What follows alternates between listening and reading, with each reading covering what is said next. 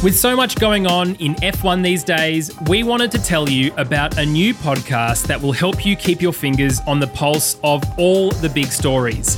Introducing the Race F1 Briefing, designed specifically to provide a quick hit overview of the key stories that matter from each day of an F1 race weekend and pre season testing. At around 10 minutes per episode, think of it as the Race F1 podcast's little sibling, considerably shorter, but made up of the same top insight you've come to expect from the race. We'll be releasing our first daily shows during pre season testing in Bahrain, beginning February 21st. So if you want to join me, James Baldwin, for those first episodes, be sure to search for the Race F1 Briefing in your podcast app of choice and like, follow, or subscribe.